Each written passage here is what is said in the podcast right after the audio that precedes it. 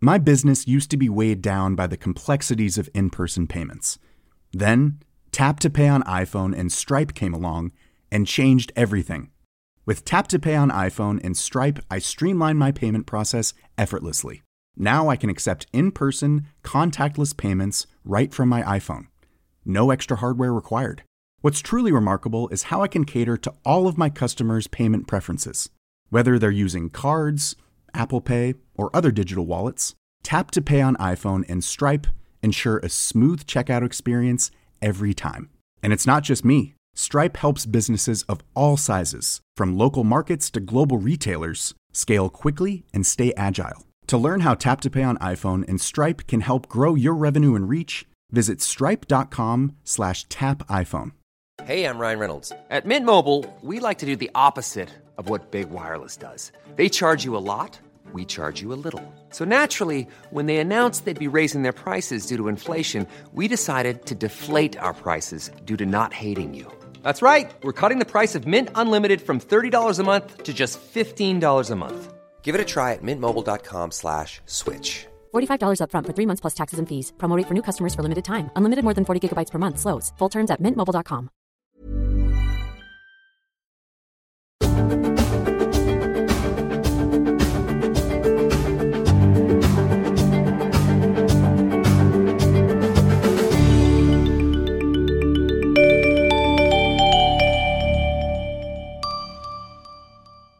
Welcome to the Mr. Beacon podcast. This week we're talking to Ross Mandel, who's the CEO of Verify It Now. Ross, welcome to the show. Thank you for having me. Oh, it's a real pleasure. And you know what your company is doing is very much in line with our area of interest and the way it's evolving. I think uh, two years ago we were completely focused on location-based services, and of course that's still very interesting, but really where uh, my interest is evolving, and it's obviously something to do with the company I work for now, is thing based uh, applications where people and products uh, are being connected using the same technology we were using for, for, for location based technology, but obviously it's, it's evolved. So tell us a bit about what Verify It Now does in this space. Well, verify now, and I'll, I'll kind of go through a history of how we got to where we are today. But uh, my background is I'm a venture capitalist. I had a marketing company for years, and uh, I decided about five years ago, five and a half years ago, I would venture out and visit some friends and see what opportunities were out in the marketplace. So I was visiting with a golf club manufacturer, and I love golf and I love golf equipment and everything about golf. And I was asking what their pain points were, what their problems were, and thinking it was golf club design, thinking it was golf balls, golf courses, players. But their main pain point at that point were counterfeit golf clubs. And I thought, who cares about counterfeit golf clubs or golf equipment? It's not that important. They said it absolutely is critically important. I said, why is it critically important? And they said for a number of reasons. Uh, reason number one, we've got a strong brand in the market. We've been around for almost 50 years. And we really like to preserve our brand.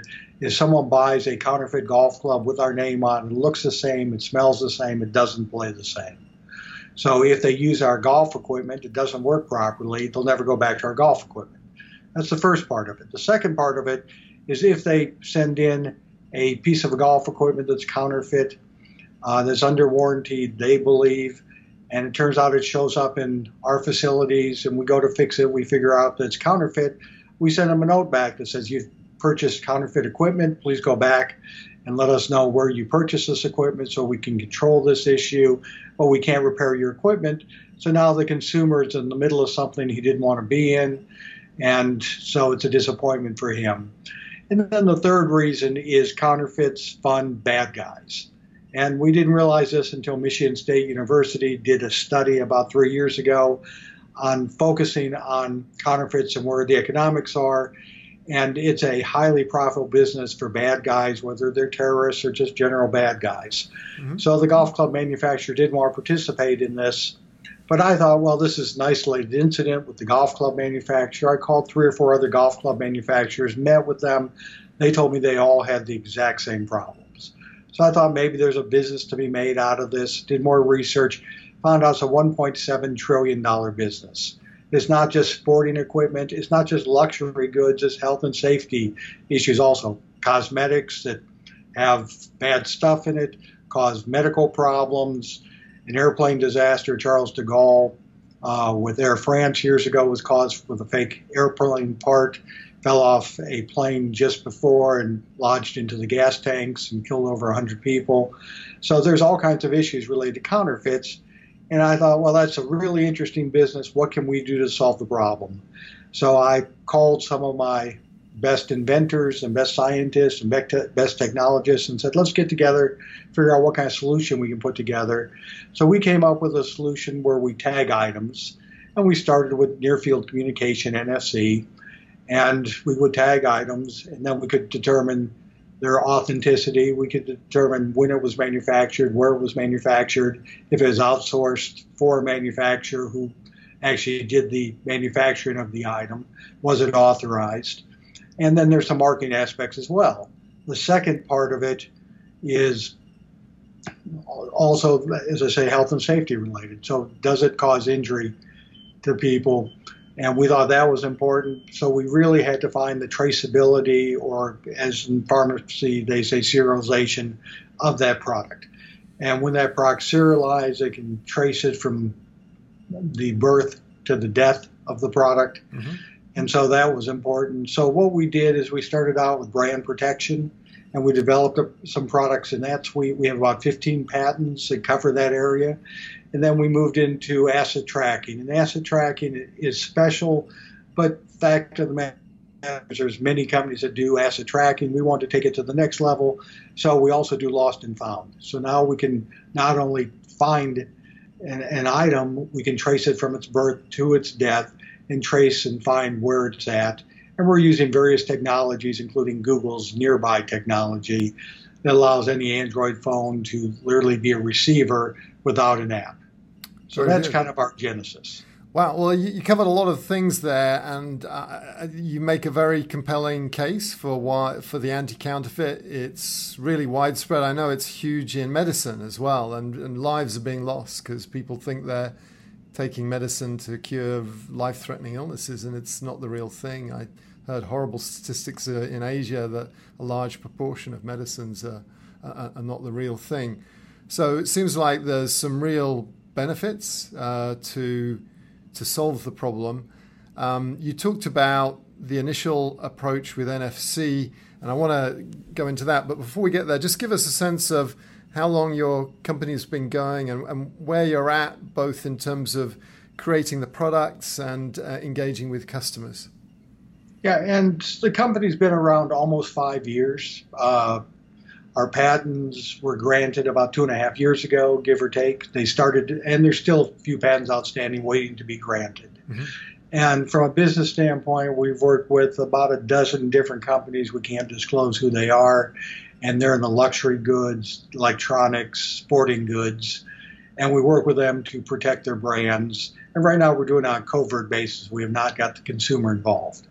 The next step is to get the consumer involved, and now with new technology such as Bluetooth and Bluetooth get, shrinking in size and gaining in ability.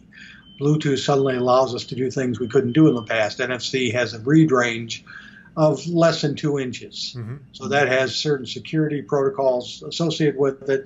But at the same time, we believe Bluetooth is the future of our business, and Bluetooth associated things will help grow our business.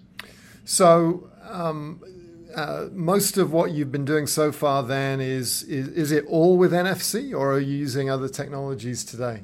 we're using, using we're using NFC and we're using Bluetooth. Those are the two okay the items we're using. Yeah.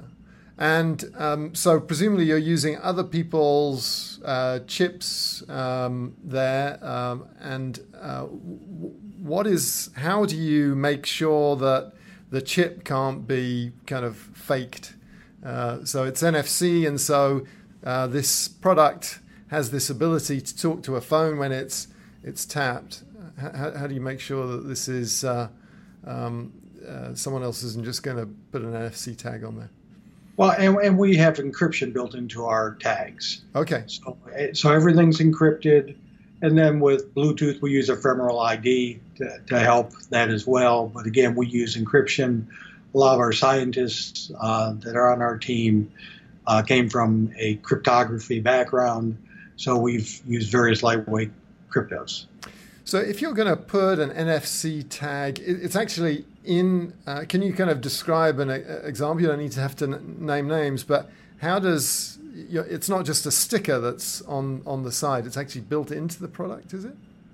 Well, the product is immersed, or the tag is immersed into the product. Example: If you look at a golf club, yeah. you'll see decals, which are labels on golf clubs. Okay.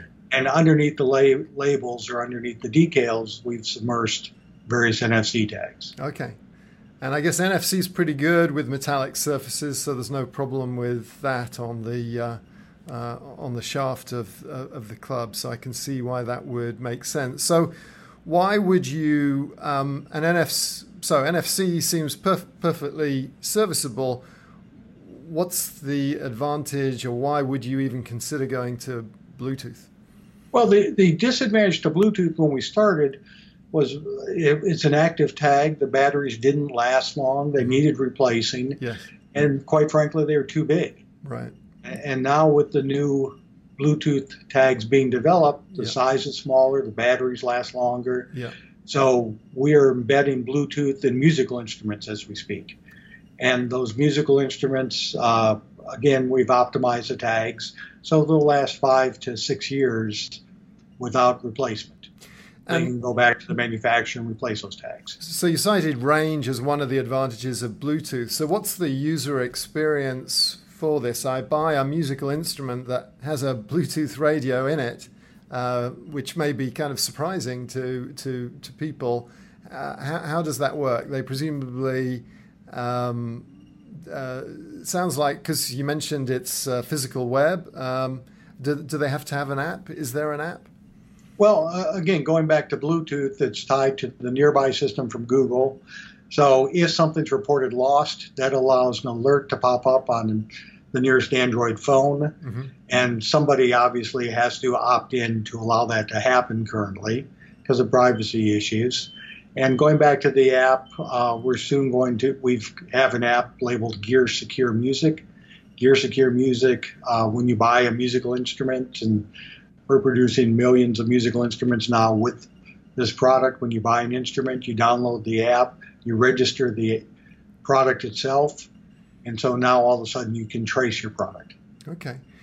Um, what about the impact on the manufacturing process? Because, uh, uh, I mean, logically it makes sense, but if you're making thousands and thousands of musical instruments, presumably they're being made in uh, all sorts of different places. H- how do you make sure that the tags get in there and that your system understands what instrument has got what tag in? That whole provisioning thing must be complicated.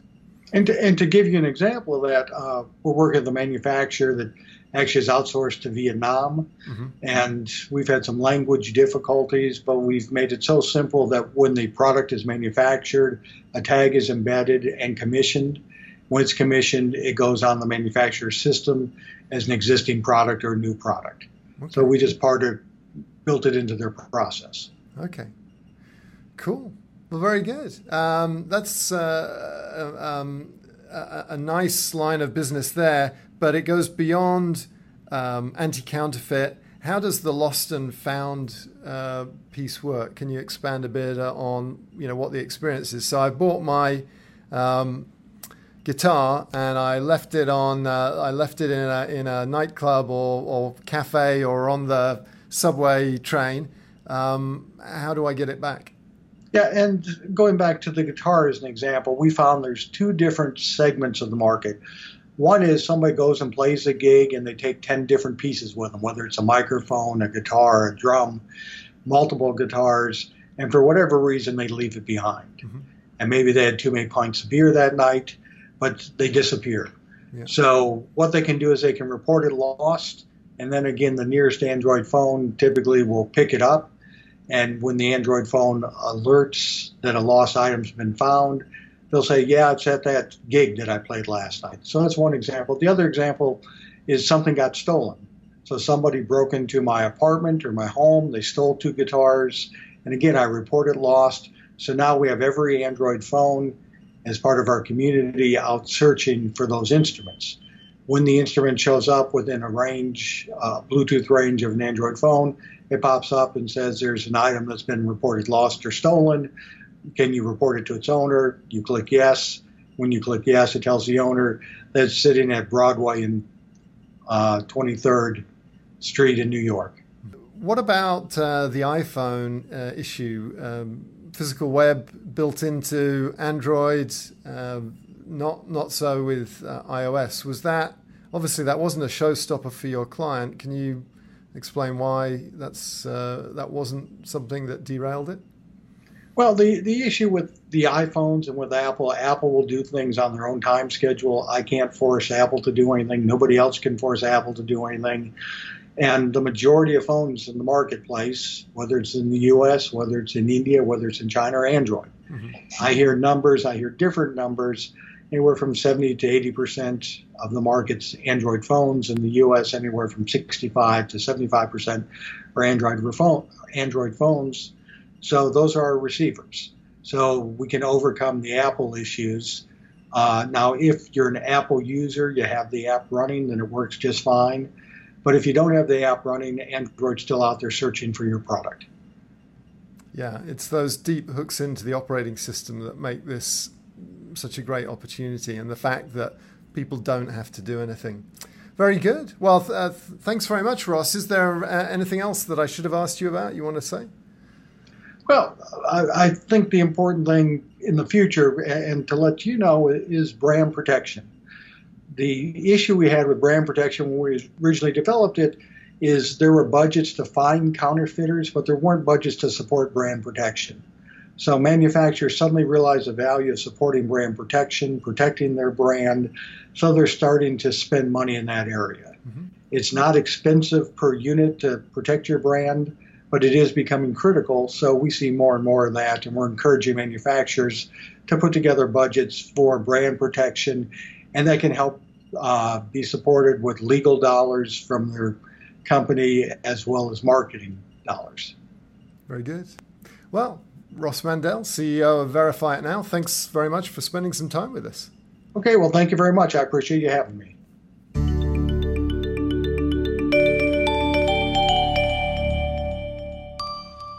Let's pretend we're on a mission to Mars. What are the three songs that you would take with you? Yeah, I, I spent a lot of time thinking about that. And three songs I would take uh, one is Self Evident, one is Space Oddity. That's by David Bowie. I'm a big fan of David Bowie, have been for years, and it certainly seems to fit the mood. Quite honestly, I never get tired of hearing the song. Yeah, it's fantastic. Did you ever see him live? I unfortunately did not see him live. I, I wish I would have, and he's one that passed too soon. And I know, I know. I, I, I, saw him once in Portland, Oregon, and it was completely not what I was expecting. I expected him to be very self-absorbed and pretentious, but talented. And it turns out he is talented, but he was incredibly warm, informal, chatty. It was just amazing. It was a, one of the best concerts I've ever been to, actually. Sorry to rub that in. But uh, I, I, that's one of my favorite tracks too. Okay, so and, and, and also when you think of David Bowie, you think about the future. Yes, I mean David Bowie certainly was ahead of his time. He was ahead of his time, the way he thought, the way he presented, and so that's part of it as well. The second song I think about is one that's I'm Not Afraid or Not Afraid, and it's by Eminem. Oh. And it certainly doesn't fit my profile, but I like what the song says it talks about venturing forward and doing it without fear. And in my role in my business, I have to not worry about certain things. And so that's my second song. Third song is very sentimental to me, and it's an Elton John song. It's Funeral for a Friend. And the song is about 11 minutes because I want a long track because I'm on the way to Mars. That was the first concert I ever attended. 1976, his first tour and it was just a very special moment. I just reached adulthood when I went to that concert, and my parents were very reluctant to let me go to my first concert with a friend, and it turned out to be a great experience and very uh-huh. memorable. How amazing having that as your first concert. Where where were you? Where was the concert? It was in Detroit, Michigan. All right. So this was yeah back in the early days. So this was Goodbye Yellow Brick Road, Captain Fantastic kind of era. Yeah, it was from Yellow Brick Road, and it was in I think about 1976. Oh, I'm so jealous. Very good. Well, thanks so much for sharing that with us.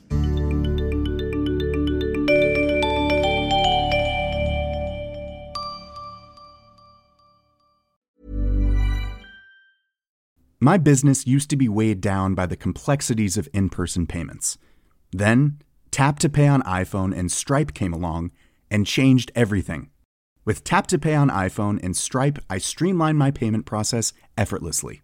Now I can accept in person, contactless payments right from my iPhone. No extra hardware required. What's truly remarkable is how I can cater to all of my customers' payment preferences.